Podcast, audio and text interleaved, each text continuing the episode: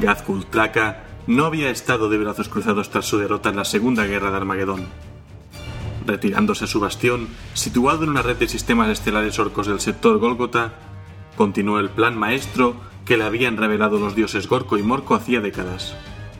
Si el Imperio había cometido un gravísimo error tras la Segunda Guerra de Armagedón, ese fue creer que Gazkul había sido derrotado para siempre.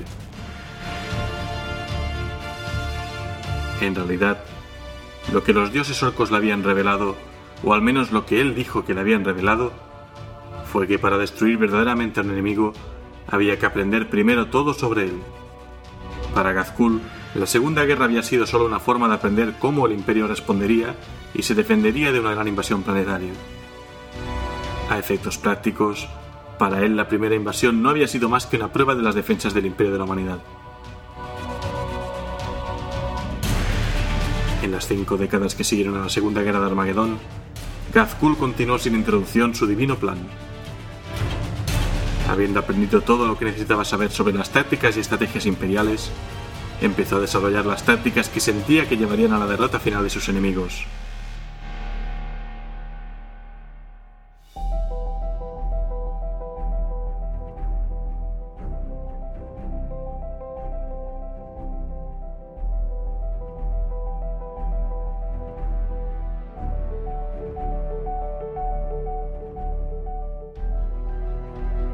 Un saludo y bienvenidos a la Biblioteca de Tisca, vuestro podcast en castellano sobre trasfondo de Warhammer 40.000.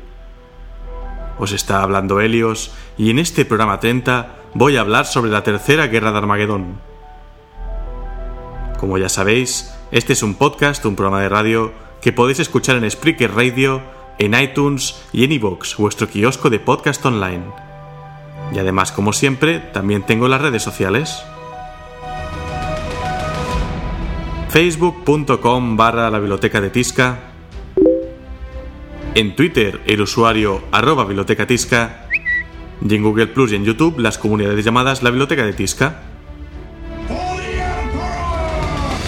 Pasando a leer los comentarios del canal, Manolo Jacinto en Facebook dice gran trabajo el que realizas. Emily Planchar Madeo en Facebook dice qué pasada, espectacular, además con lo que me gustan los orcos. Mario Luke en Facebook dice acojonante, tengo un ejército de la Legión de Acero y me ha encantado. Antonio J. Ariza Molero en Facebook dice qué gran tipo el comisario Yarrick. La Legión de Acero siempre le dará las gracias por liderar ante las verdes hordas. Fernando Martín Monge en Facebook dice que sepas que la caja de Guns of Comorrak ya la tengo pintada mientras escuchaba tus últimos podcasts. Felicidades. Pues felicidades a ti por acabar la labor. Estoy esperando esas fotos que has dicho sobre tu ejército de Eldar Oscuros. Hugo Mendoza en Facebook dice grandísimo programa, me ha gustado muchísimo, no se reconoce lo suficiente al Astra Militarum y a gente como el amigo Yarrick. Pues no, efectivamente, parece que el martillo del emperador siempre queda un poco eclipsado, ¿no? Tras la magnitud de los marines espaciales, pero ellos están allí librando las peores guerras. Lean Wilder en Facebook dice: Hola Helios, te escribo desde Argentina. Eres el culpable junto con la voz de Horus y los chicos de Skibili War que yo y mis amigos volvamos a 40k luego de 6 años. Por aquellos días solo jugábamos y no estábamos tan metidos con el trasfondo. Te recomiendo siempre que surge el tema de cómo iniciarse en la historia de Warhammer. Gracias por tu trabajo y saber que tu aporte a la comunidad es invaluable. Espero con ansias la historia del Mechanicus y de los puños imperiales. Y dice entre paréntesis, soy arquitecto y mi deformación profesional hizo que sean mis facciones favoritas, los fabricantes y constructores del imperio. Pues un saludo a toda la comunidad de Argentina, desde aquí, desde España, y mucha gente, lo vamos a ver, nos está pidiendo que hablemos del Mechanicus. Vamos a ver si sacamos tiempo más adelante. Prioxis Prime en Facebook dice, hola, eh, hoy un compañero de Drop Assault, aplicación por cierto de, Android y iOS que recomiendo, eh, me recomendó por WhatsApp tu programa. Por probar he escuchado el último capítulo y en cuanto he terminado he empezado a escuchar todos los podcasts desde el primero. Desde hoy, tu biblioteca se ha convertido en mi compañera incondicional durante mis jornadas de pintura. Enhorabuena por el programa y mis agradecimientos por traernos tanta información en este formato. Un saludo. Sebastián Santin en Facebook Hola, he oído tu canal, me ha encantado que expliques la herejía, una serie muy interesante. Me gustaría saber un poco más de lo que dice la wiki sobre los mecánicos, que es mi ejército, y también si puedo usar las minis de la herejía como ejército para competencia de los mecánicos, claro. Pues como digo, el Aetos Mechanicus, que por cierto a mí los y personalmente me gustan mucho, tendrán su momento en un futuro en este programa. Acerca de usar miniaturas sobre la, de de Horus en, en 40.000, no estoy muy al corriente. No sé si el reciente reglamento de octava lo permite. Espero que haya jugadores que puedan aclarar esto, porque yo nunca he jugado a 30k. Más allá de los juegos temáticos. Guillermo García Pérez en dice: Me flipa este podcast, quiero meterme a jugar 40k y esto es justo lo que buscaba. Por favor, ¿sería posible hacer un episodio de Taus? Un saludo. Pues uno no, habrá más de uno, pero en su momento.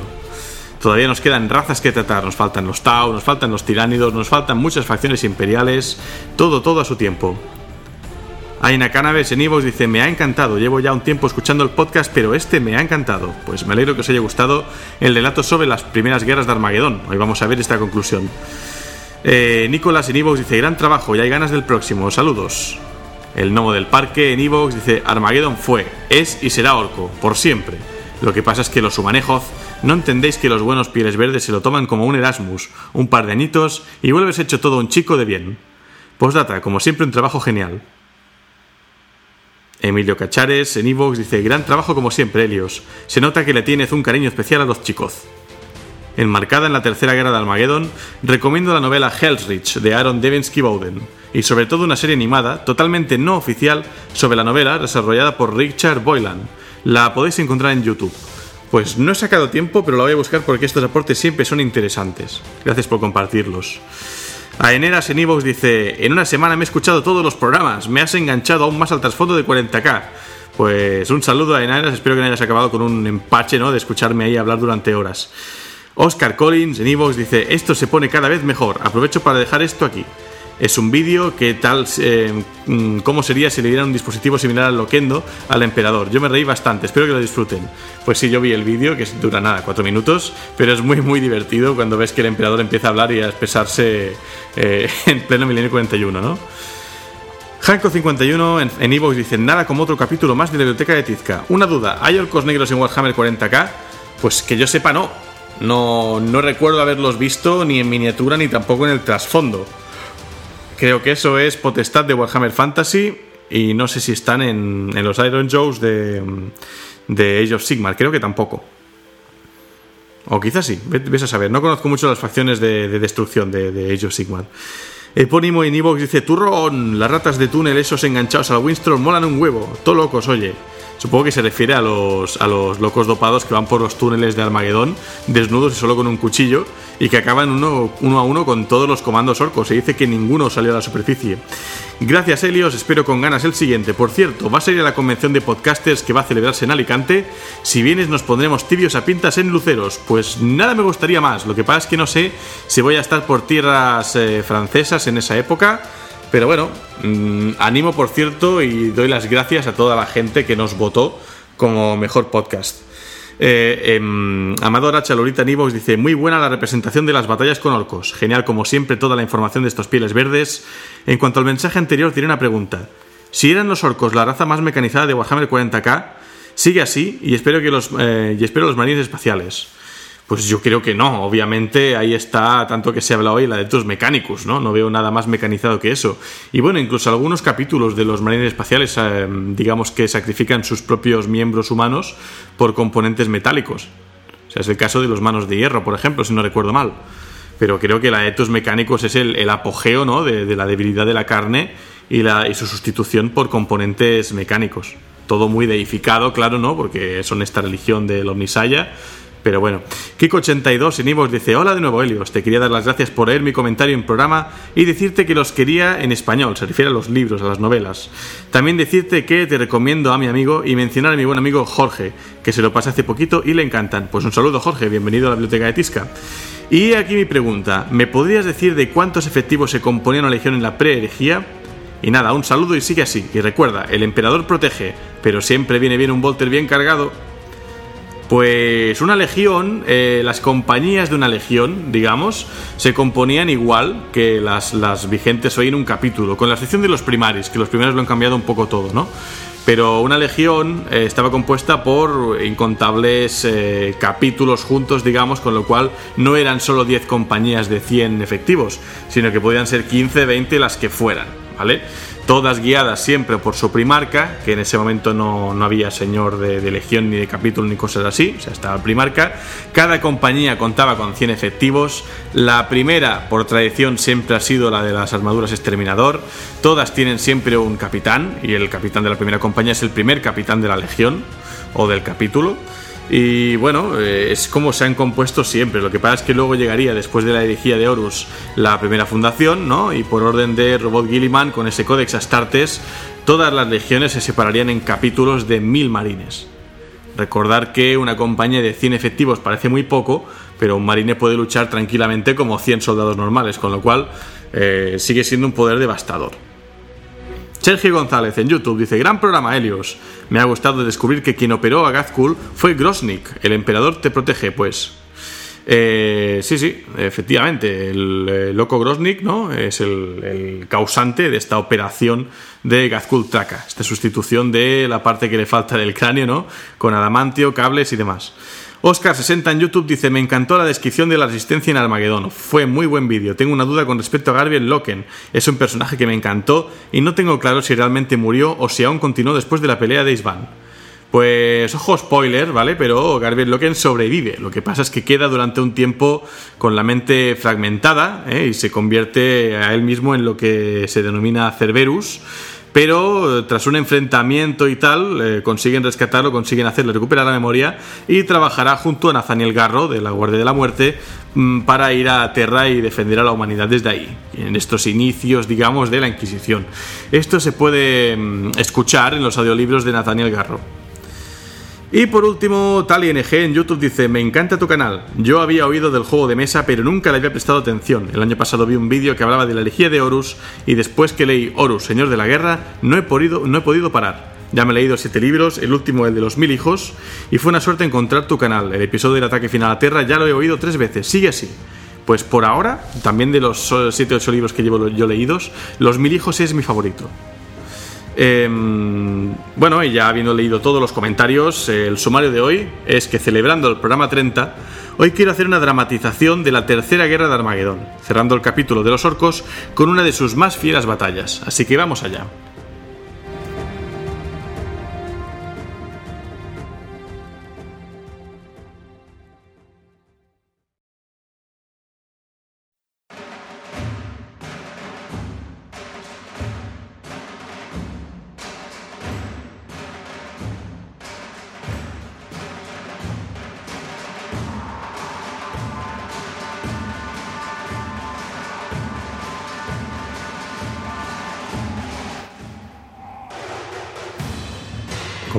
No quería traer atención sobre sí mismo, sus experimentos fueron llevados a cabo a una escala mucho menor que la invasión de Armagedón. Desde el año 945 hasta 959 del 1941, el imperio recibió numerosos informes de pequeñas incursiones orcas contra bases y puestos imperiales que iban dirigidas personalmente por Gazkul Traka. En el año 962, una base militar imperial del planeta Buka 3 fue destruida por misiles disparados desde una base orca oculta en un asteroide. El asteroide entró en el sistema desde el espacio profundo y fue ignorado por todos los sensores imperiales por su aparente estado inerte antes de desatar sus potentes misiles sobre la incauta base avanzada.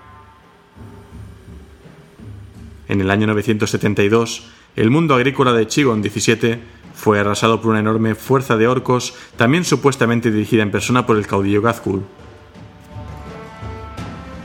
A pesar de que los guardias imperiales que defendían Chigon disponían de tanques y otros vehículos blindados, fueron decisivamente derrotados por los orcos en una prolongada guerra de guerrillas que hizo totalmente inútiles a las potentes pero estáticas defensas imperiales.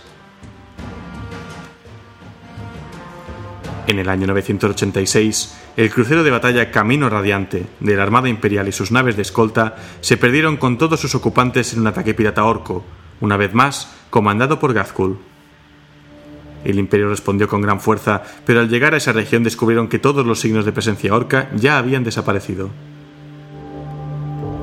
Justo antes del estallido de la Tercera Guerra por Armagedón, Gazkul salió con el caudillo luna malvada Nathrek Urtrup para lanzar un asalto sobre el mundo imperial de Piscina 4.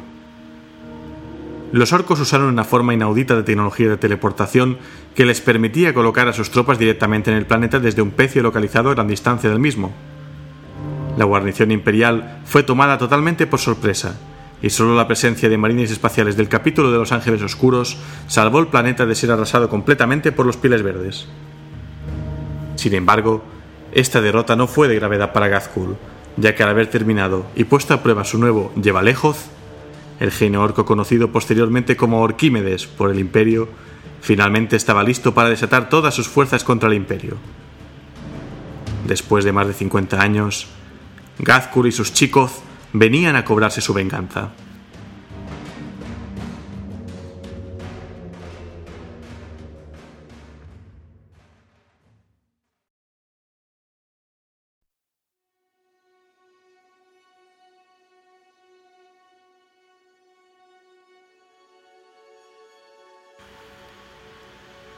Tras la primera invasión Armagedón de Gazkultraka, se comenzó una larga investigación de la disposición y defensas del planeta en el año 948. A la luz del valor estratégico de Armagedón para el Imperio, el Adeptus Terra ordenó extensas obras de fortificación para proteger el sistema Armagedón de cualquier futuro ataque. El mando sectorial de la Armada Imperial fue transferido al sistema Armagedón, y la instalación naval del muelle de San Joen fue reconstruida y ampliada para acoger a toda clase de naves de guerra de la Armada Imperial.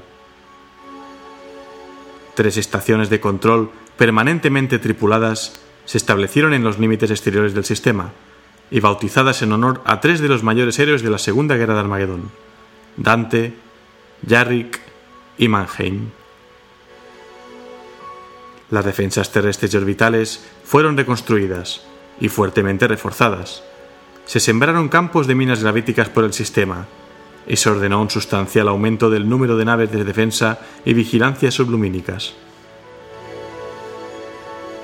En el propio Armagedón comenzó el proceso de reconstruir las colmenas destruidas por la primera invasión piel verde, proceso tan largo que aún seguía en curso más de 50 años después. En parte, la lentitud de la reconstrucción se debió al mayor número de regimientos de las Fuerzas de Defensa Planetaria que se reclutaron en este periodo. Y a pesar de la reducción del tributo planetario de regimientos destinados para la Guardia Imperial.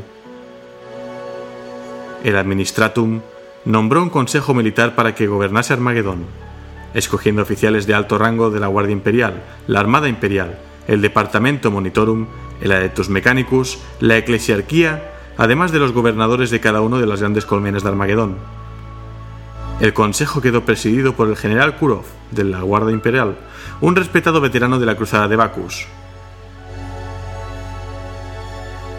Del año 949 a 978, el general Kurov coordinó una serie de campañas genocidas por todas las selvas ecuatoriales entre Armageddon Prime y Armageddon Secundus, y en el mundo helado de Chosin para eliminar a los orcos salvajes que habían aparecido allí tras la invasión de Gazkul. Pasaron 50 años y Armagedón se alzó lentamente de sus cenizas, con defensas reforzadas y más potentes que nunca. Pero sin embargo, resultarían insuficientes para detener la tormenta verde que se avecinaba.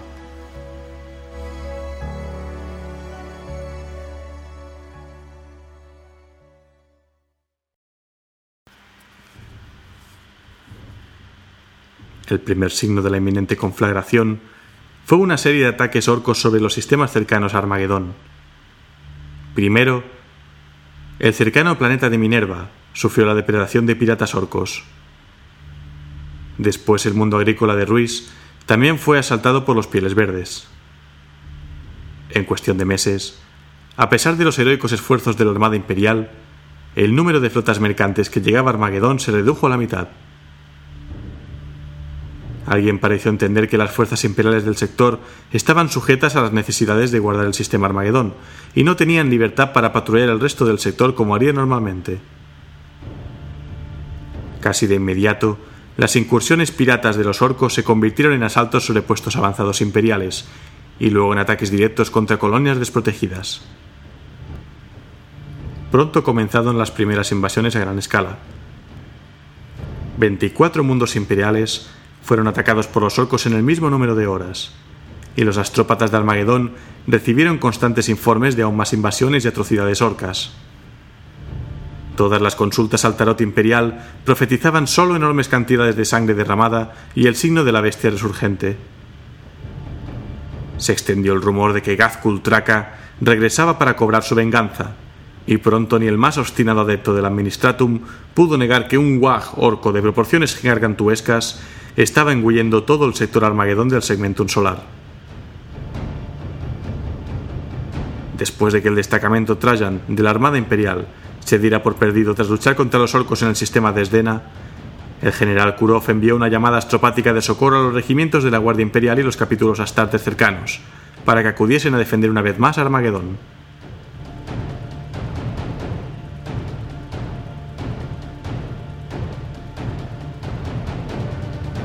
El día de la fiesta de la ascensión del emperador del año 998 del milenio 41, 57 años estándar después del final de la primera invasión orca Armagedón, las ondas psíquicas registraron una enorme perturbación en la disformidad cuando una flota orca emergió en el espacio real y la horda piel verde de Gazkultraka se abalanzó una vez más sobre el sistema Armagedón.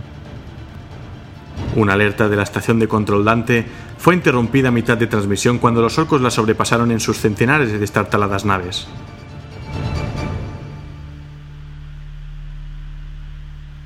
Los últimos informes transmitidos por la estación indicaban que una flota orca estaba penetrando en el sistema, componiéndose de 50 cruceros, más de 300 naves de escolta y al menos cuatro pecios.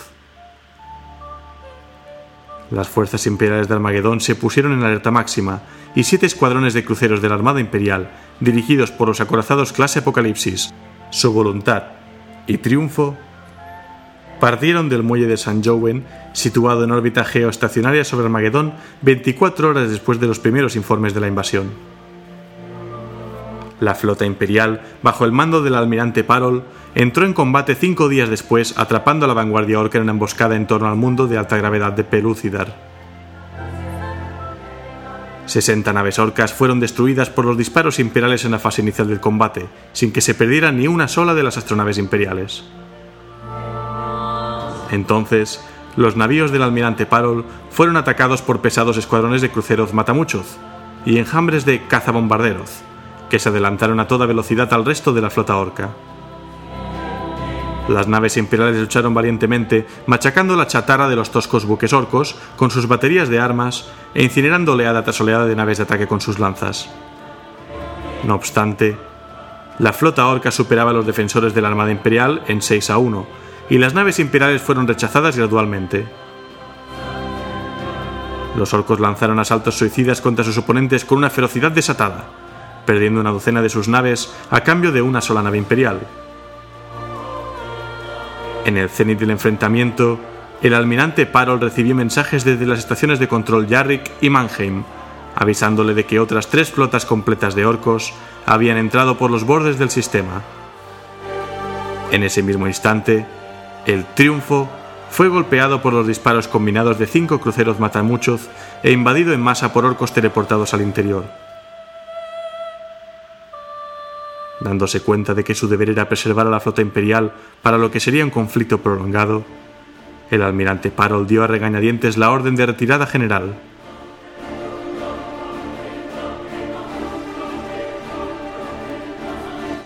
Las condenadas estaciones de control fueron invadidas por los orcos apenas unas horas después. Según su último informe, las flotas orcas que estaban entrando en el sistema sumaban en conjunto más de 2.000 naves espaciales y al menos 12 pecios, el mayor número de pecios espaciales que jamás había saltado un planeta del imperio en todos sus 10 milenios de historia. El almirante Parol, cuya flota había quedado reducida a solo siete escuadrones de cruceros y a un único acorazado, no podía hacer mucho más que lanzar ataques de hostigamiento contra las enormes flotas orcas mientras penetraban en el sistema. Los refuerzos imperiales llegarían más tarde, y Parol esperaba que el control espacial piel verde fuese disputado entonces con más posibilidades de éxito. Mientras esperaban, las naves escolta y los cruceros ligeros de Parol acosaron a los orcos como mejor pudieron, distrayéndolos y atrayéndolos hacia trampas y campos de minas espaciales.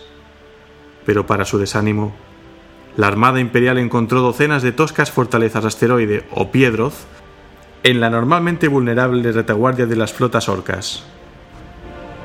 Estas plataformas de armas increíblemente cargadas de cañones resultaban difíciles de asaltar directamente, pero la mera presencia de un número tan grande de ellas parecía indicar una planificación estratégica de una complejidad inaudita entre los orcos. Sorprendentemente, los orcos no se desviaron para capturar el muelle de San Jowen. En vez de eso, lo bombardearon durante seis días mientras las flotas lo sobrepasaban, azuzadas por repetidos ataques de escuadrones de naves de salto imperiales. Grupos de guerreros orcos consiguieron establecerse por las secciones inferiores del muelle, y aunque la instalación siguió bajo control imperial, quedó virtualmente inutilizada como punto de atraque para naves de guerra por los daños del bombardeo y las constantes incursiones orcas. Solo la llegada de dos equipos de eliminación de los Guardianes de la Muerte, astartes cazadores de alienígenas al servicio de la Ordo Xenos de la Inquisición, consiguió rechazar a los orcos de vuelta a los fosos de almacenamiento de isótopos en la base de la estación orbital. Así lo explicó el comandante en jefe del muelle. Capitán Starkos, informe al almirante Parol de la situación en el muelle de San Joel. Debo informar sobre nuestra situación aquí en el muelle de San Joel. Cuando la flota orca rebasó vuestra línea, nos preparamos para sufrir múltiples acciones de abordaje. Pero, aunque parezca increíble, los orcos han optado por efectuar bombardeos. Pocas naves enemigas intentaron orbitar sobre nuestro muelle, y en vez de eso, descargaron toda su munición sobre nuestro muelle mientras continuaban un rumbo directo hacia Armagedón. Creo que nosotros no éramos su objetivo, el muelle de San Joven simplemente estaba en su camino. Más del 90% de nuestras defensas de superficie han resultado destruidas en las primeras siete horas del ataque, y no hemos podido contraatacar a los invasores. Poco después, se lanzaron las cápsulas de asalto enemigas. No se trataba de un ataque coordinado, y muchos de mis oficiales de puente opinaban que las cápsulas de abordaje lanzadas desde los hangares de crucero Zorkoz Matamaz eran el resultado de una pobre disciplina alienígena.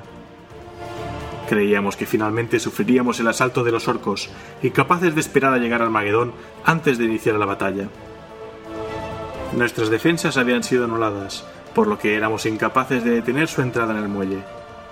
Organicé precipitadamente grupos de combate para repeler su asalto. Sufrimos serias pérdidas, ya que los orcos luchaban con una ferocidad literalmente inhumana. El combate que se libró mientras los alienígenas se dirigían hacia los reactores fue intenso, me vi obligado a desviar a muchos equipos para que participasen en la defensa de los reactores, ya que temía perder el muelle si culminaban el ataque.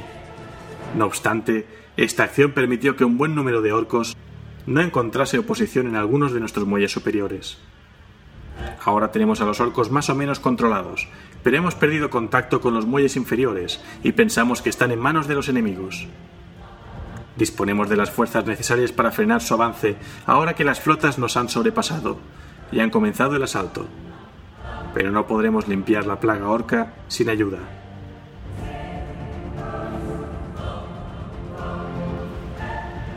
En las pocas últimas semanas antes de que las fuerzas orcas desembarcaran en el propio Armagedón, el planeta se agitó en un frenesí de actividad. Antiguos titanes imperiales activaron sus arcanos reactores de plasma y adoptaron posiciones defensivas en torno a las colmenas. Se llamó a filas y atrincheró a los regimientos de la Astra Militarum. Y marines espaciales, de más de 20 capítulos, se desplegaron por las montañas y los desiertos para prepararse para la lucha con los pieles verdes. Las naves mercantes fueron requisadas y usadas diariamente para transportar suministros y refuerzos al planeta a través de la flota orca, a pesar del riesgo. El último de todos los transportes en tomar tierra llevó a una leyenda al pueblo del planeta el mismísimo viejo, el comisario Sebastian Jarrick. La población le aclamó cuando por primera vez en 20 años Jarrick pisó el suelo de Armagedón. El comisario se reunió con el consejo militar que gobernaba Armagedón esa noche. Les instruyó sobre las tácticas y estrategias más recientes de Gazkul Traka y les advirtió que no subestimasen las capacidades del poderoso caudillo. El general Kurov siempre había sido famoso por su capacidad para juzgar a los hombres en la batalla, y quedó profundamente impresionado por el empuje y la inteligencia de Yarrick. En consecuencia, le solicitó que tomase el mando del Consejo Militar mientras durase el conflicto, y para alivio de todos, el comisario aceptó.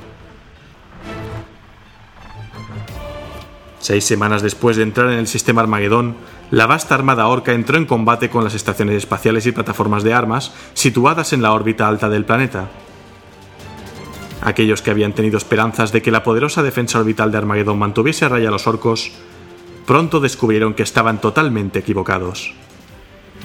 La batalla orbital rugió durante tres días y dos noches, pero al amanecer del tercer día, los cielos de Armagedón se llenaron con las estelas de las cápsulas de desembarco orcas y los chorros incandescentes de los motores de sus aeronaves que atravesaban las nubes.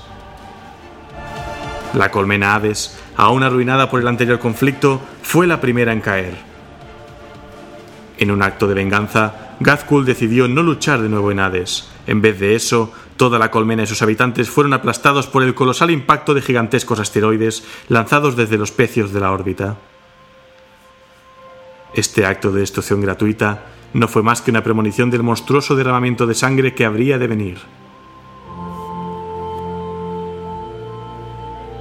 Mientras las llamas de la destrucción de Hades iluminaban el horizonte oriental, las primeras legiones de orcos en desembarcar chocaron con los defensores imperiales cerca de Volcanus, Acheron y Ciénaga Mortal. Los láseres de defensa terrestres y los silos de misiles se cobraron un alto precio en vidas entre los orcos mientras desembarcaban, pero los imponentes supervivientes se reagruparon y asaltaron las defensas con tanta ferocidad que pronto más y más contingentes de la Horda Piel Verde alcanzaron la superficie planetaria sin sufrir daño alguno. Los orcos salvajes surgieron de las montañas pálidos y las junglas ecuatoriales para unirse a los crecientes números de sus primos más avanzados. Allí donde las defensas imperiales resultaban demasiado fuertes para ser tomadas por asaltos frontales, enormes peñas de orcos y máquinas de guerra eran teleportadas directamente a la batalla desde los pecios de las alturas.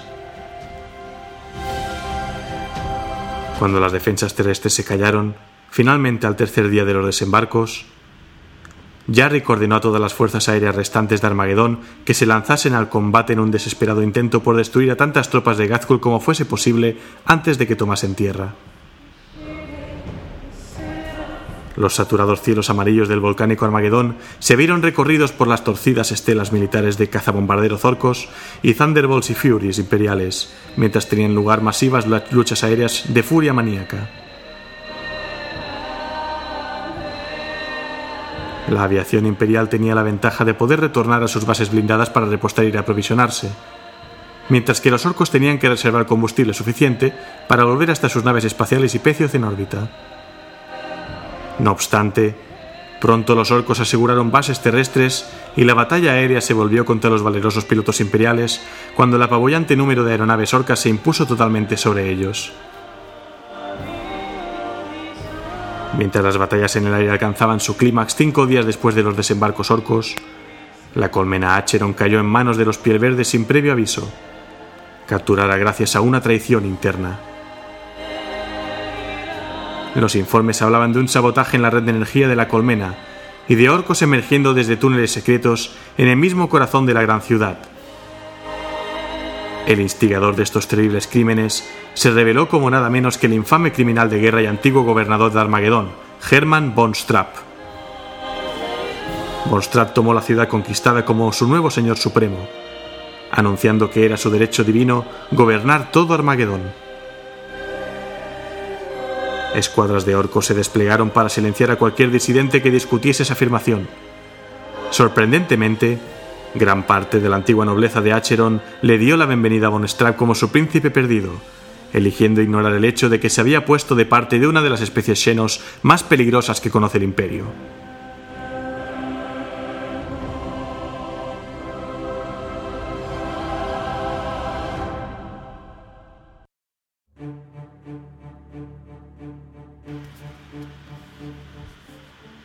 En la colmena Volcanus, el mismo día que Acheron cayó traicionada, una gran masa de infantería orca se lanzó sobre los más de 30 kilómetros cuadrados de defensas construidos sobre el monte Volcanus, justo al lado de los suburbios exteriores de la colmena. 17 regimientos de la milicia de las colmenas de Armagedón que las guarnecían fueron puestos en fuga y los orcos se hicieron con muchas armas y fortificaciones imperiales intactas.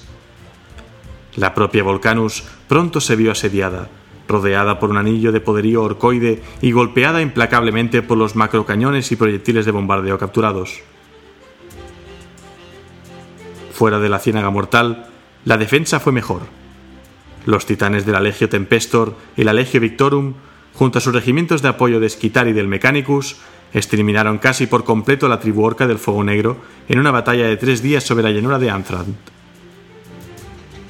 Sin embargo, las naves de desembarco orcas siguieron cayendo de los cielos como una tormenta infinita, y la lucha se extendió por Armagedón como un incendio descontrolado hasta que todos y cada uno de los complejos industriales y urbanos del planeta se vieron implicados.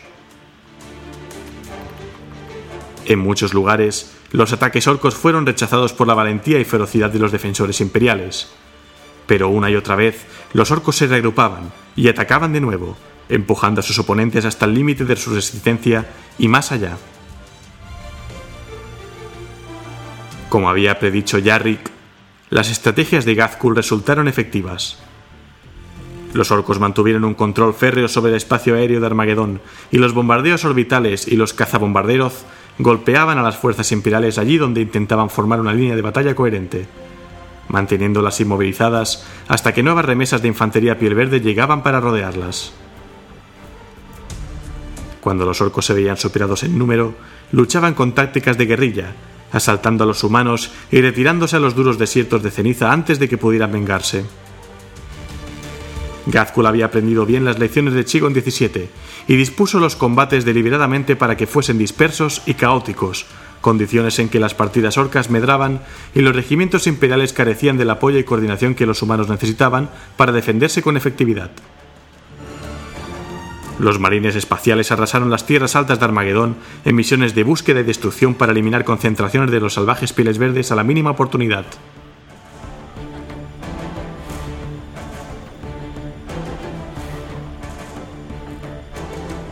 Mientras las batallas rugían furiosamente sobre la superficie de Armagedón, Gazkul Traka desató otra de sus sorpresas. Docenas de los grandes piedros, encontrados por las naves del almirante Parol, empezaron a descender desde la órbita. Ralentizados por potentes campos de energía gravítica, retropropulsores y cañones tractores modificados, los piedros aterrizaron en las exuberantes junglas ecuatoriales y por todo Armagedón Prime y Secundus. Muchos fueron destruidos por disparos desde tierra o por accidentes, pero todos los que sobrevivieron se convirtieron en un nuevo bastión, punto de reunión y ciudadela para los orcos. Además de sus enormes cañones y baterías de misiles, los Piedroth contenían enormes dispositivos de teleportación creados por Orquímedes, que se parecían a los que Gazkul había usado en Piscina 4. Estos fueron empleados para bajar a la superficie refuerzos orcos directamente desde la flota en órbita, incluyendo gargantes y artillería pesada, en una corriente aparentemente infinita de pieles verdes. El comisario Yarrick dirigió personalmente varios asaltos de las tropas de choque de Cadia y los titanes de la Legio Metálica y la Legio Ignatum, que destruyeron algunas de las fortalezas orcas, pero las sangrientas batallas libradas en torno a muchas de las otras consumieron regimientos enteros en cuestión de horas. Durante el resto de la guerra, los marines espaciales tuvieron que hacerse cargo casi en solitario de la eliminación de los bastiones enemigos allí donde podían, destacando especialmente el capítulo de los salamandras por sus éxitos a lo largo del río Hemlock. Misteriosamente, los orcos también desembarcaron en los desiertos de fuego y las tierras muertas al norte y al sur del continente más habitado de Armagedón. Incluso Yarrick se sorprendió, ya que siempre se había creído que esas sombrías áreas eran inevitables y carecían de valor. Sin embargo, su utilidad para los orcos se reveló cuando semanas más tarde centenares de sumergibles del tamaño de petroleros, diseñados por Orquímedes, emergieron de las contaminadas aguas y desembarcaron tropas en las colmenas Tempestora y Hellrich. La sorpresa fue total, de modo que Tempestora cayó en pocos días y pronto los muelles de Hellrich quedaron en manos de los pieles verdes. Solo el amargo desafío a la derrota de las milicias de pandilleros de Hellrich, apoyadas por los soldados de asalto del Astra Militarum y los astartes que habían acudido a la región, impidió que los orcos invadieran toda la ciudad en lo que se conoció como la Batalla de Hellrich. Fue allí donde el capellán Grimaldus de los Templarios Negros dirigió la defensa del templo del emperador ascendente, que había permanecido en pie desde la colonización de Armagedón. 14 días después de los desembarcos iniciales en el planeta, tuvo lugar la primera gran confrontación entre las máquinas de guerra de los orcos y el imperio. Una batalla de diez días estalló sobre el complejo fabril Diabolus, cuando las peñas de gargantes de los caudillos Burzuruk y Scarfank chocaron con los titanes de la Legio Crucius. Seis titanes y ocho gargantes fueron destruidos por completo en la lucha, y otros necesitaron muchos meses de reparaciones antes de volver a estar listos para combatir. El complejo Diabolus quedó arrasado por el combate, ya que sus grandes fundiciones y talleres fueron reventados por los disparos o pisoteados por las gigantescas máquinas de guerra. Tras la batalla, los locos de la velocidad rodearon rápidamente la colmena Infernus, aislándola de toda ayuda externa. Los contraataques mecanizados imperiales en el desierto de ceniza tuvieron éxito al principio, pero cuando todo un regimiento de perros químicos de Sablar fue rodeado y aniquilado por los locos de la velocidad, los defensores imperiales de Infernus abandonaron la idea de intentar romper el bloqueo orco. Mientras los defensores pensaban en cómo levantar el asedio, llegaron informes de una vasta horda orca que estaba rodeando las montañas pálidos desde el noreste. Pronto la horda fue visible desde las torres de la colmena como un gran mar de guerreros pieles verdes que parecía llenar la vacía extensión de los desiertos de ceniza hasta desbordarse. Imponentes gargantes orcos avanzaban a través de la marea, como acorazados navegando por un océano de condenación verde.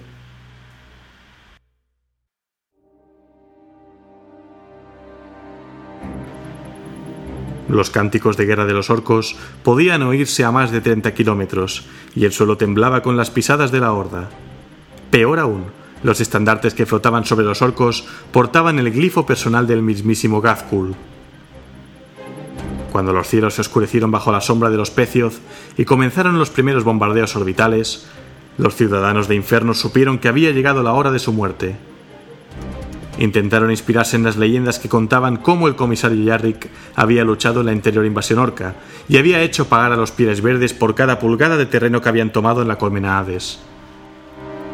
No todos tuvieron el valor de afrontar su destino y miles huyeron a los desiertos de ceniza, donde fueron asesinados o capturados como esclavos por los locos de la velocidad que rodeaban la colmena como moscardones. Los arbitradores de la de tus arbites, presentes en la ciudad, pronto se desplegaron para asegurar la colmena, castigando o ejecutando sumariamente a cualquiera que fallase en cumplir su deber para con el emperador. Cuando el ejército orco de Gazkul entró en el radio de alcance de la ciudad, los grandes cañones de asedio que habían sobrevivido al bombardeo orbital abrieron fuego, descargando proyectiles de toneladas de peso sobre la masa de pieles verdes hasta que los pecios volvieron a disparar y los destrozaron. En el breve respiro que siguió, Gazkul entregó a los defensores de Infernos un mensajero. Era el coronel Gortar de los perros químicos, horriblemente mutilado y despojado de sus ojos y manos. El mensaje del cegado e incapacitado coronel era muy simple y se escucharía muchas veces en los siguientes meses mientras la guerra crecía y crecía. Rendíos o morid.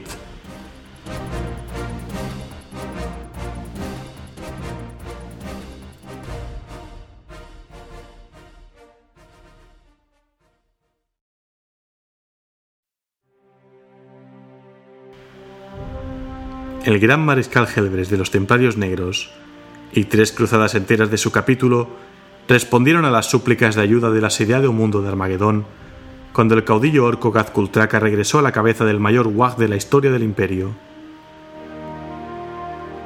Los sistemas estelares circundantes cayeron rápidamente ante el enjambre piel verde a pesar de los valientes esfuerzos de la flota de batalla Armagedón por detener la invasión. Pero el Wag era simplemente demasiado grande para detenerlo. Los templarios negros libraron sangrientas campañas por los desiertos de ceniza de Armagedón, pero fue en el espacio donde hicieron su mayor contribución a la defensa del planeta. Las tres cruzadas se reunieron en un bastión capitular del planeta Fergax y seguidamente pusieron rumbo hacia el segmentum solar. Al llegar a Armagedón, la experiencia de Helbridge en el mando de las grandes flotas le convirtió en el líder natural de las astronaves Astarte reunidas allí, mientras que los mariscales Ricard y Amalric llevaron a sus cruzadas a la superficie planetaria. En el espacio se luchó amargamente, y Helbrecht dirigió en persona muchos asaltos a los pecios orcos. La flota de la Armada Imperial, bajo el mando del almirante Parol, empezó a diezmar a la enorme flota de destartaladas naves orcas, y la reducción de los refuerzos que llegaban a los pieles verdes de la superficie acabó por notarse en el esfuerzo bélico de los alienígenas.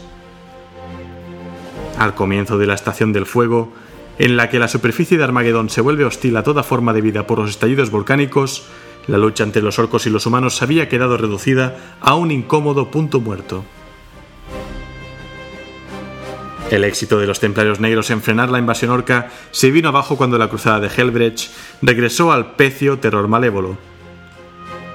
Al inicio de los combates orbitales, este pecio había sido duramente bombardeado por la barcaza de batalla Luz de Pureza de los templarios negros, y dañado por las cargas de demolición colocadas por las partidas de abordaje astartes. Finalmente, Helbrecht decidió poner fin al pecio de una vez por todas, y reunió a su cruzada y a todos sus hermanos de armas con armadura de exterminador para lanzar un abordaje en masa. Nunca se había intentado un asalto de esa magnitud, pero Helbrecht estaba decidido a acabar con la gargantuesca monstruosidad espacial. La primera fase del asalto fue un asalto por teleportación, encabezado por los exterminadores. Estos establecieron un perímetro de seguridad para permitir que el resto de los templarios negros abordase el pecio.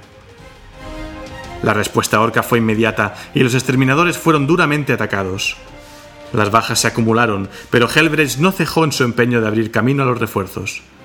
Las Thunderhawk y los torpedos de abordaje alcanzaron el pecio y se unieron a la lucha en el perímetro. Los exterminadores mantuvieron a los orcos a raya, pero solo fue un éxito tenue. La segunda fase de la misión comenzó cuando la cruzada se organizó en equipos de ataque para colocar las pesadas cargas térmicas con las que se desgarraría por la mitad al terror malévolo. El propio Helbrecht dirigió al más importante de ellos, a pesar de haber sido herido ya varias veces.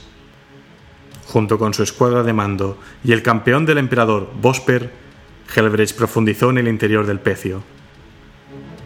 Los exterminadores habían mantenido a los orcos a raya durante la primera etapa de la batalla, y durante la segunda encabezaron el avance, formando la punta de lanza de las fuerzas de los templarios mientras se abrían camino a través de los retorcidos pasillos del pecio.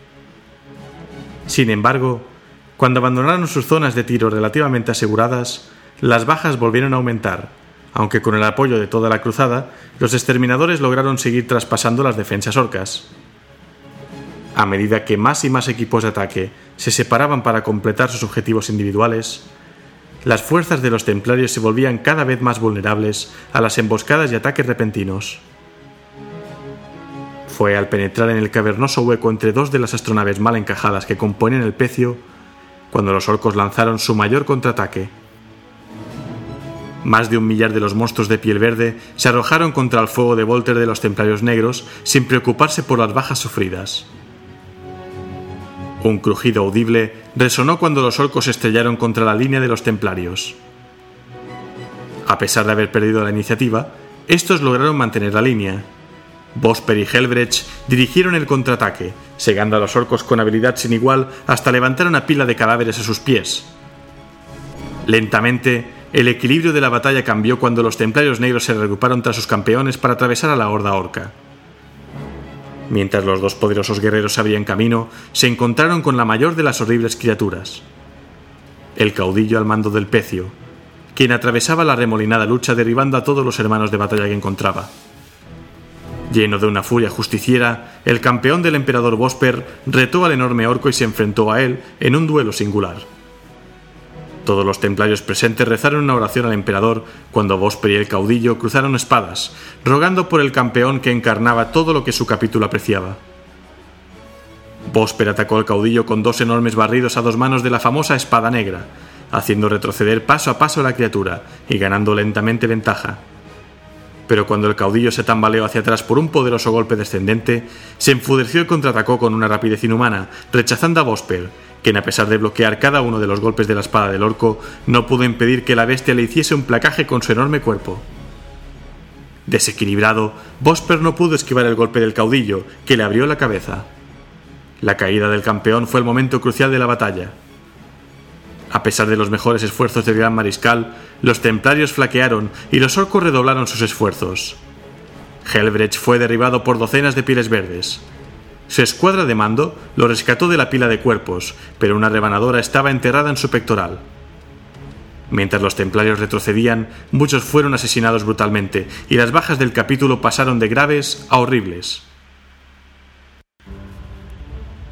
Muchos grupos de templarios se vieron aislados cuando el teleportarium de la luz de pureza se sobrecargó por el esfuerzo de devolver a las unidades de vuelta a la nave.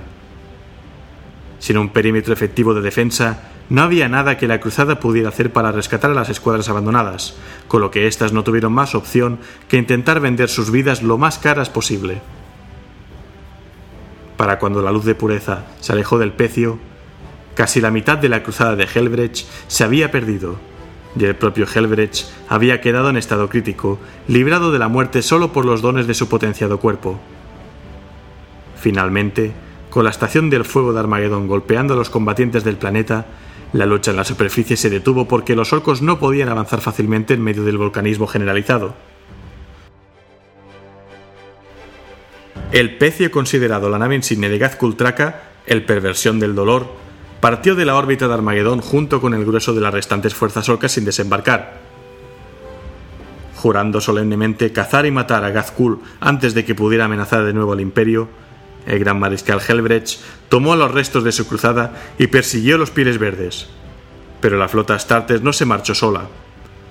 El héroe de Armagedón, el comisario Yarrick, solicitó a Helbrecht permiso para acompañarle junto a un selecto ejército de guardias imperiales de élite y en señal del gran aprecio que Helbrecht sentía por Yarrick, le concedió su deseo.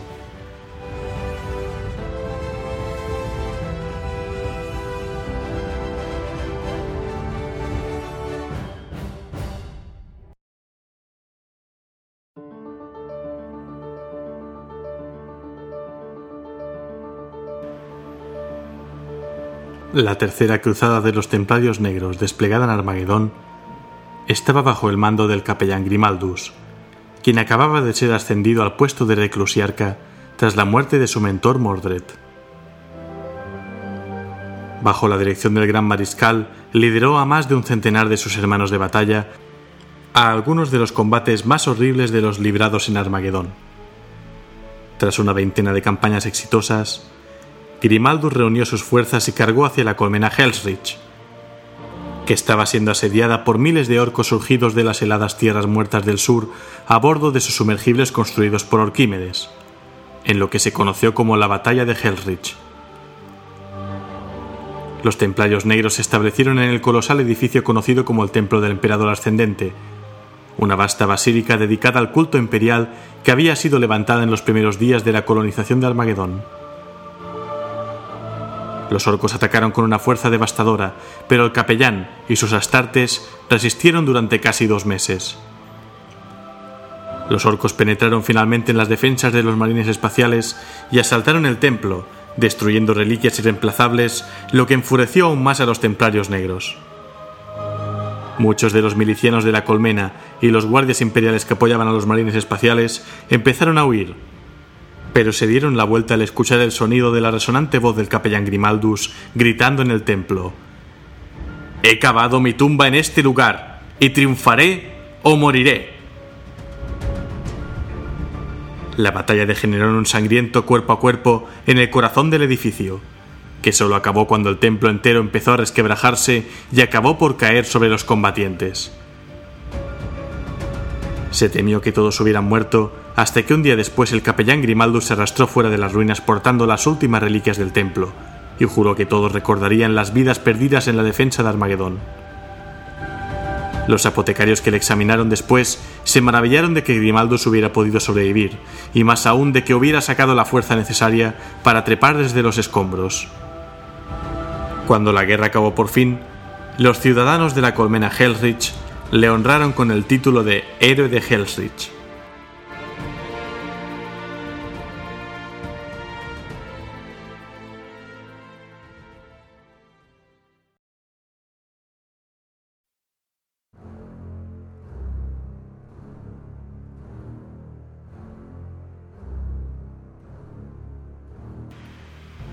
Los leones celestiales son un capítulo sucesor creado a partir de la semilla genética de los puños imperiales, en una fundación desconocida realizada en los últimos años del milenio 38. Durante los siguientes cuatro milenios, los leones celestiales demostraron ser un capítulo valeroso y digno descendiente de su primarca Rogaldorn, defendiendo los dominios de la humanidad de los enemigos del emperador. Pero el feroz orgullo y los principios morales que siempre han gobernado sus actos y creencias podrían haber contribuido a su propia destrucción. Unos sucesos ocurridos hacía más de cinco décadas, durante un asalto rutinario al planeta Qatar, en el año 948 del milenio 41, pueden significar la condenación del capítulo tras los eventos sucedidos en la Tercera Guerra de Armagedón. La fosa de Mannheim era un cañón que atravesaba las montañas al norte de la colmena Volcanus, una grieta en la valiosísima tierra de Armagedón, abierta por la lenta pero activa danza de las placas tectónicas del planeta. Cualquiera que permaneciera allí durante más de un puñado de semanas sabía que Armagedón no es un mundo que duerma tranquilo, bien por la presencia de orcos, tormentas de polvo u otro conflicto distinto. Se comunicó al capítulo Astartes de los Leones Celestiales que debían asaltar al cañón porque allí se encontraba un nido de herejía mecánica, en el cual los alienígenas estaban forjando sus dioses máquina de chatarra. Las fuerzas de Volcanus tenían que atacar antes de que los titanes llenos fueran activados, o la batalla se volvería definitivamente contra los defensores de la ciudad. No se podía confiar un asalto quirúrgico como este a la Guardia Imperial, y la ciudad tampoco podía retirar y redesplegar en masa a sus unidades atrincheradas. Tenían que ir los leones. Primitivos escudos de vacío protegían el lugar de bombardeos orbitales. Los leones celestiales tendrían que atacar por tierra, sin cápsulas de desembarco, marchando al interior de la garganta junto a sus tanques y atacando agrupados en batallones como se hacía en la herejía de Horus y los milenios de cruda guerra que la precedieron. Los leones reconocieron el terreno previamente, por supuesto. Exploraron y observaron, considerando fiable la inteligencia imperial. Ninguno de los gigantescos bípodes alienígenas estaba infundido de vida, pero no tenían el tiempo de su parte. Cada hora que pasaban tras los muros de su fortaleza era otra hora que acercaba a los gargantes a su despertar. 500 leones celestiales atacaron, la última mitad del capítulo marchó a la guerra, sabiendo que los números del enemigo eran excesivos para las capacidades de la Guardia Imperial. Decidieron golpear rápido con una fuerza aplastante, contrarrestando así su incapacidad para saltar desde los cielos. Con un cuarto de las fuerzas astartes desplegadas, se habían tomado mundos enteros. Aunque la resistencia humana y los pieles verdes son imposibles de comparar, 500 marines espaciales son un arma avasalladora se mire como se mire. Los comandantes de los leones habían trazado un buen plan y cualquier señor del capítulo habría hecho lo mismo. No había forma posible de que el enemigo pudiera haber sabido que un ejército así se dirigía hacia ellos para destruirlos, y simplemente no había forma de prepararse para resistir a 500 marines espaciales. Golpear con ferocidad y destruir al enemigo. Retirarse antes de quedarse enfangados en una batalla a gran escala. Debería haber funcionado. Pero los gargantes no estaban durmiendo, estaban esperando. A pesar de este contratiempo, si eso hubiera sido todo lo que se les oponía, los leones aún podrían haberse abierto camino sin ser masacrados. Podrían incluso haber ganado, a pesar de morir hasta el último hombre. Los tanques dorados de los leones celestiales abrieron fuego, destruyendo finos escudos y rasgando boquetes en los cascos de las imponentes máquinas de guerra enemigas con sus cañones láser. Sus líderes gritaron órdenes, controlando a sus guerreros incluso en medio de la furia de la batalla, estableciendo a dónde disparar, por dónde presionar a las líneas orcas, a dónde desplazarse para defender a los batallones de tanques amenazados por la infantería enemiga. Incluso cuando los gargantes despertaron, la última mitad de un noble capítulo luchó para ganar. Purgarían el cañón, a una costa de sus propias vidas. El mismo Rogaldorn habría luchado a su lado ese día pero la marea de la batalla cambió radicalmente. Los orcos revelaron la auténtica profundidad de su emboscada. Emergieron pieles verdes de la tierra, surgiendo hordas enteras desde madrigueras excavadas en las paredes del cañón y bajo el suelo rocoso. Miles de ellos avanzaron rugiendo bajo estandartes colmilludos decorados con leones capturados en otras batallas y crucificados. Este nuevo ejército se lanzó a la garganta, llenándola como la arena de un reloj y eliminando toda esperanza de retirada y, por supuesto, de victoria. De algún modo, los orcos sabían que los leones estaban en camino. ¿Qué otra razón podía haber para enterrar clanes guerreros enteros bajo la roca a la espera de un asalto así? Su líder era una bestia revestida de armadura de chatarra, el mayor piel verde que jamás habían visto los leones celestiales. Se comía a los muertos, tanto orcos como astartes. El líder guerrero Bulark enterró la espada Yehara en el estómago del ser y le arrancó tres metros de apestosos intestinos, pero no sirvió de nada. Los leones resistieron a pesar de las bajas y de saber que habían sido traicionados. Un traidor, en algún lugar, había dado aviso al enemigo, y los orcos estaban sacando el mayor partido del chivatazo.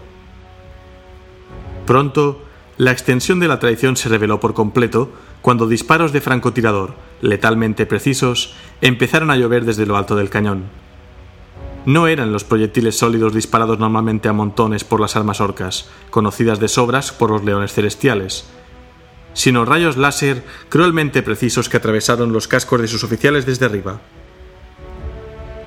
Portavoces de la muerte, líderes guerreros, caminantes espirituales e incluso líderes de manada cayeron víctimas de disparos demasiado precisos y clínicos para ser del enemigo. Los leones necesitaron cuatro horas para liberarse. Se abrieron camino de vuelta por donde habían venido, abandonando un mar de tanques muertos, hermanos de batalla difuntos y cuerpos enemigos descuartizados.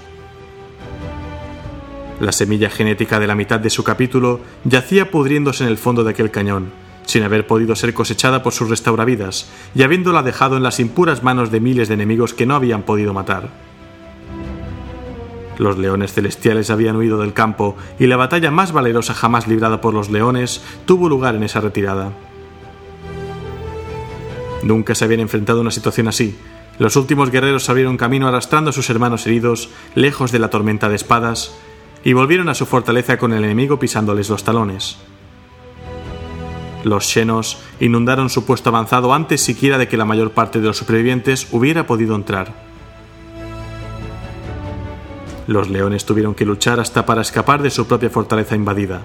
Aún entonces, por cada Thunderhawk que consiguió escapar, otras dos fueron derribadas envueltas en llamas.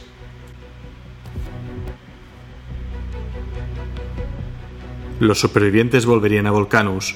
Solo tres oficiales por encima del rango de líder de manada quedaban con vida al atardecer de aquel día. El portavoz de la muerte, Yulkara, que llamaba hermano al reclusiarca Mere Grimaldus de los Templarios Negros, el líder guerrero Bakembi, el último capitán superviviente, y el restauravidas Keituk, el último apotecario de los leones. El futuro del capítulo dependía de sus habilidades, pero aún estaba por producirse el insulto definitivo. El último acto de este drama de vergüenza y traición tuvo lugar más tarde esa misma noche. El territorio de los leones, dentro de la ciudad, era una fría fundición, casi sin iluminación, con un perímetro de rococemento que patrullaban sus últimos guerreros. Keituk no sobrevivió la primera noche. Los leones le encontraron al amanecer, encorvado contra su último Land Rider, con un tiro atravesando su lente ocular. La semilla genética que portaba había desaparecido, y él no volvería a cosecharla. La situación de los leones celestiales era verdaderamente grave habían perdido su flota, su arsenal, sus oficiales y casi todas sus esperanzas de reconstruir el capítulo. Ni siquiera podían aferrarse al orgullo, tras la vergüenza de la derrota. Todo lo que les quedaba era la verdad. Los leones juraron sobrevivir el tiempo suficiente para difundirla. El imperio necesitaba saber lo que había ocurrido aquí.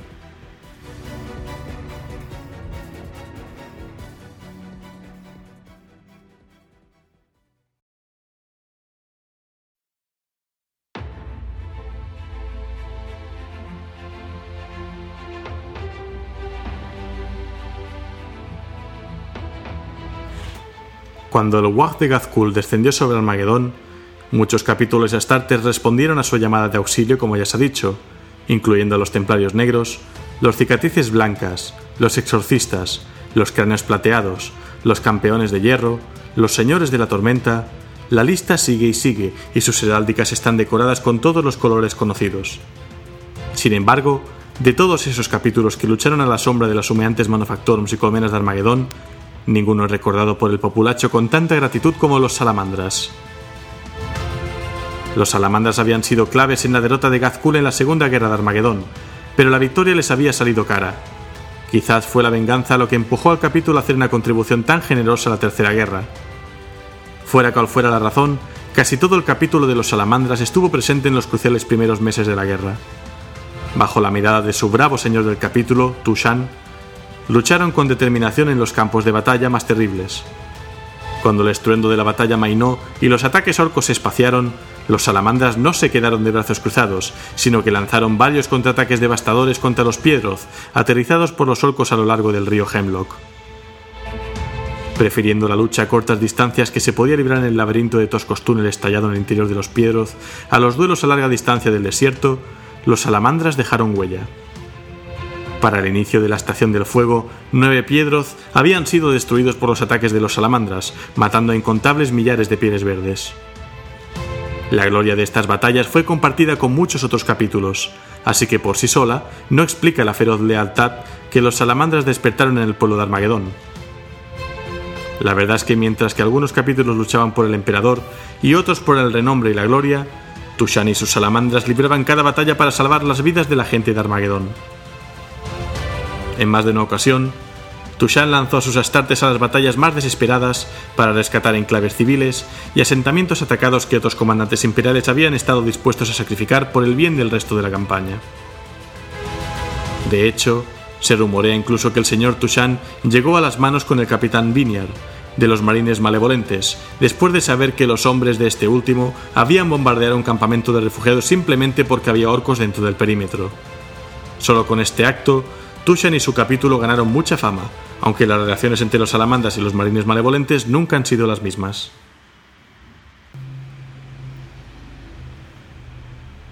La mayoría de los salamandras partieron de Armagedón tras la Estación del Fuego, pero el trabajo del capítulo no había acabado.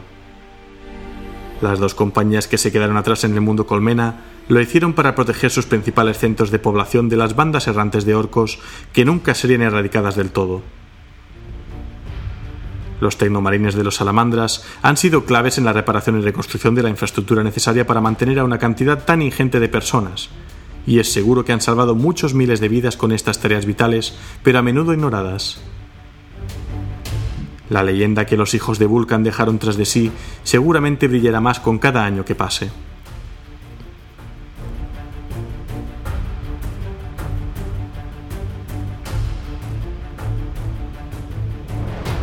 Tras conocer la destrucción del Lago Verde en la persecución del pecio Trituracráneos, Parol ordenó una búsqueda exhaustiva de los elementos orcos que operaban en los límites del sistema, ya que ahora tenía la evidencia de que había más naves orcas con teleportadores de las que había tenido en un principio.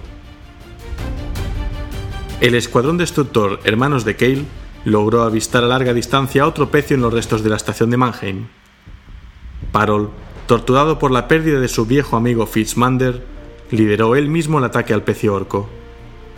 Pero igual que hiciera el Titura Craneoth, el pecio orco sin identificar salió de la órbita y trató de huir a la disformidad. Parol, a bordo del Su Voluntad, su nave insignia durante décadas, inició una persecución desesperada. Apresuradamente, desplegó a sus naves de ataque para detener al pecio antes de que entrase en la disformidad, mientras su voluntad intentaba acercarse. La velocidad y la maniobrabilidad del pecio orco eran increíbles, y Parol estaba convencido de que Orquímedes se encontraba a bordo. Temiendo que aquella maravilla de la ingeniería orca pudiese superarle, Parol abandonó sus métodos habituales y renunció a sus ideas sobre una formación adecuada. Simplemente ordenó a sus hombres que él, su voluntad, persiguiese al pecio orco a toda velocidad. Cuando el pecio se disponía a entrar en la disformidad, Parol advirtió que solo le quedaba la alternativa de embestirlo y dispuso su nave en dirección al vulnerable costado de estribor por la parte posterior del pecio orco. Parol ordenó a su tripulación que se dispusiese a efectuar un abordaje desesperado y pidió refuerzos sabiendo que, si seguía el pecio la disformidad, perdería la comunicación. Ambas naves se sumergieron en el Immaterium y desde entonces no ha habido pruebas que demuestren la supervivencia de la tripulación, por lo que se presume que el almirante Parol murió en acto de servicio. Aunque la pérdida de Parol fue un golpe demasiado amargo para el imperio, su esfuerzo parece que no fue en vano. En aquel preciso momento cesaron todos los intentos de teleportación. Todas las pruebas apuntaban a que el pecio orco que encontró Parol era el responsable de pasar los refuerzos orcos a través del bloqueo imperial. Helbrecht efectuó un movimiento decisivo y ordenó que las restantes naves de los marines espaciales que ayudaban en el bloqueo acudiesen en ayuda de las que habían aguantado la posición en los alrededores de Armagedón para enfrentarse a las naves orcas. Quizá pensando en que podían quedarse varados si perdía su flota, Gazkul demostró una vez más que era el más excepcional de los orcos y retiró a un gran número de sus tropas a las naves de su flota y se marchó del sistema. Helbrecht se dispuso a perseguirlo, pero ahora conocía los riesgos que entrañaba dividir sus fuerzas, así que retrasó sus naves hasta que pudo recuperar a las tropas de marines espaciales que habían quedado en la superficie del planeta. Ordenó que otros capítulos se ocupasen de las acciones del cerco planetario, bloqueando al propio Armagedón firmemente tras la partida de los orcos, y mientras retiró a los templarios negros y sus naves y organizó una cruzada que salió en persecución de la inmensa flota de Gazkul Preocupado porque los orcos utilizasen la estrategia de la retirada para atacar planetas próximos mientras sus tropas siguen agrupadas en Armagedón, el comisario Sebastian Yarrick ordenó que todas las tropas de reserva del Astra Militarum regresasen a las naves y se preparasen ante posibles ataques planetarios. Como Yarrick ya se le había escapado Gazkul una vez, decidió unir sus fuerzas a las de Helbrecht a la cabeza de la flota imperial y salir en persecución de su antiguo enemigo. Los perseguidores podían haber perdido la pista de Gazkul en los primeros días, de no ser por otro efecto secundario fruto del ingenioso bloqueo ideado por Parol. La firme línea de resistencia que había mantenido a raya a los orcos ahora los había acercado o al menos los había obligado a dar a conocer su presencia mientras intentaban abandonar el sistema. Los grupos de batalla situados en los bordes del bloqueo informaron de los movimientos de la flota orca y efectuaron ataques donde podían para permitir que Yarrick y Helbrecht salieran en persecución de los pieles verdes.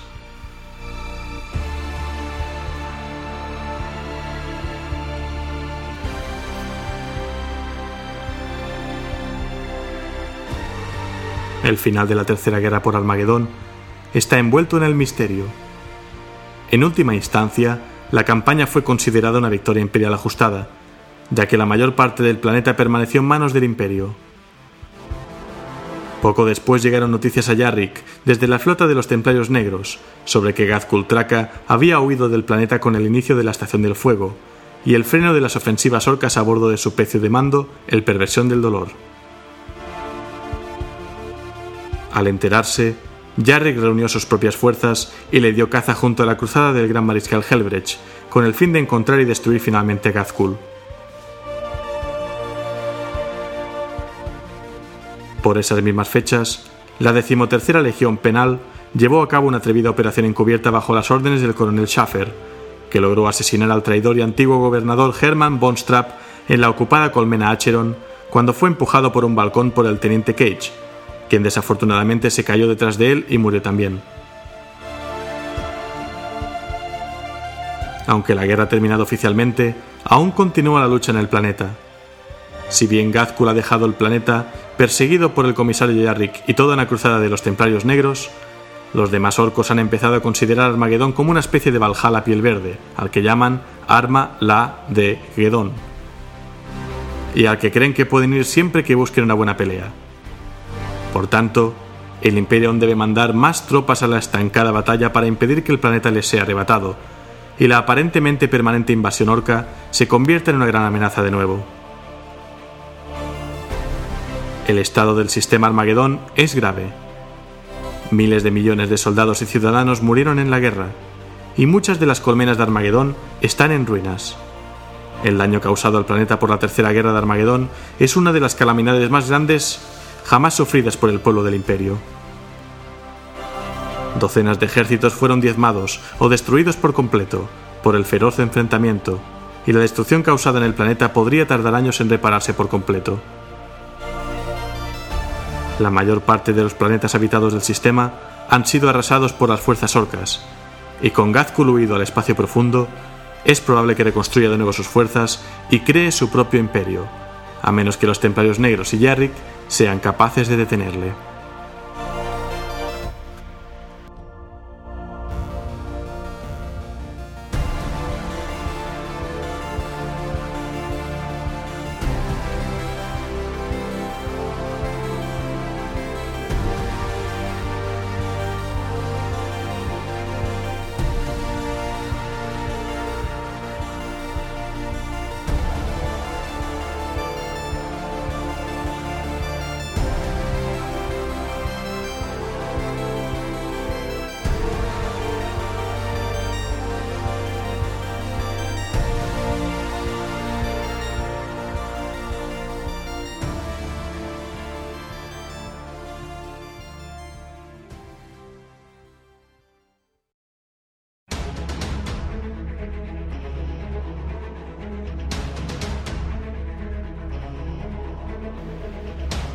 Y aquí termina el relato sobre la tercera guerra de Armagedón.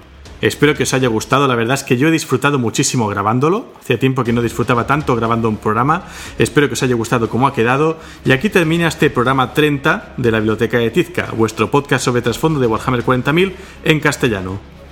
Como ya sabéis, podéis escucharme en Spreaker Radio, en iTunes y en iVoox, vuestro kiosco de podcast online, y también tengo las redes sociales facebook.com barra la biblioteca de Tisca, en Twitter el usuario arroba biblioteca Tisca, y en Google Plus y en YouTube las comunidades llamadas la biblioteca de Tisca. Gracias al sitio web Wikihammer 40.000 por brindar tanta y tan útil información para ir ordenando toda esta historia. Si queréis visitarlo de primera mano, la dirección es http es.warhammer40k.wikia.com. Y bueno, con la voz que me queda hoy, voy a recomendaros eh, que juguéis al videojuego Warhammer 40.000 Santus Reach. Lo podéis encontrar en Steam, eh, creo que es compatible solo con Windows por el momento, y en él podéis encarnar al capítulo de los lobos espaciales en un feroz enfrentamiento contra un WAG orco. Eh, de hecho, creo que hace unas semanas salió un DLC o una mini expansión en la que te permite manejar también el bando de los orcos. En cualquier caso, es un juego de estrategia bastante clásico por turnos, pero con un aspecto técnico quizá más bonito y más al día que no, por ejemplo, Armageddon o, o otros juegos que he recomendado previamente. Se juega por turnos, eso sí, pero está muy bien recreado, tiene un montonazo de opciones de personalización, en fin, merece la pena echarle un vistazo si os llama especialmente por la estética. Y nada, aquí termina este programa de la Biblioteca de Tisca. Espero que hayáis disfrutado mucho de este arco sobre los orcos. Ahora me toca reflexionar sobre qué voy a tratar en próximos programas y, en fin, eh, recordad que podéis votar las legiones de las que queréis que hable, tanto del bando traidor como del bando leal. Y nada, me despido de vosotros y hasta el próximo programa. Que el emperador os proteja.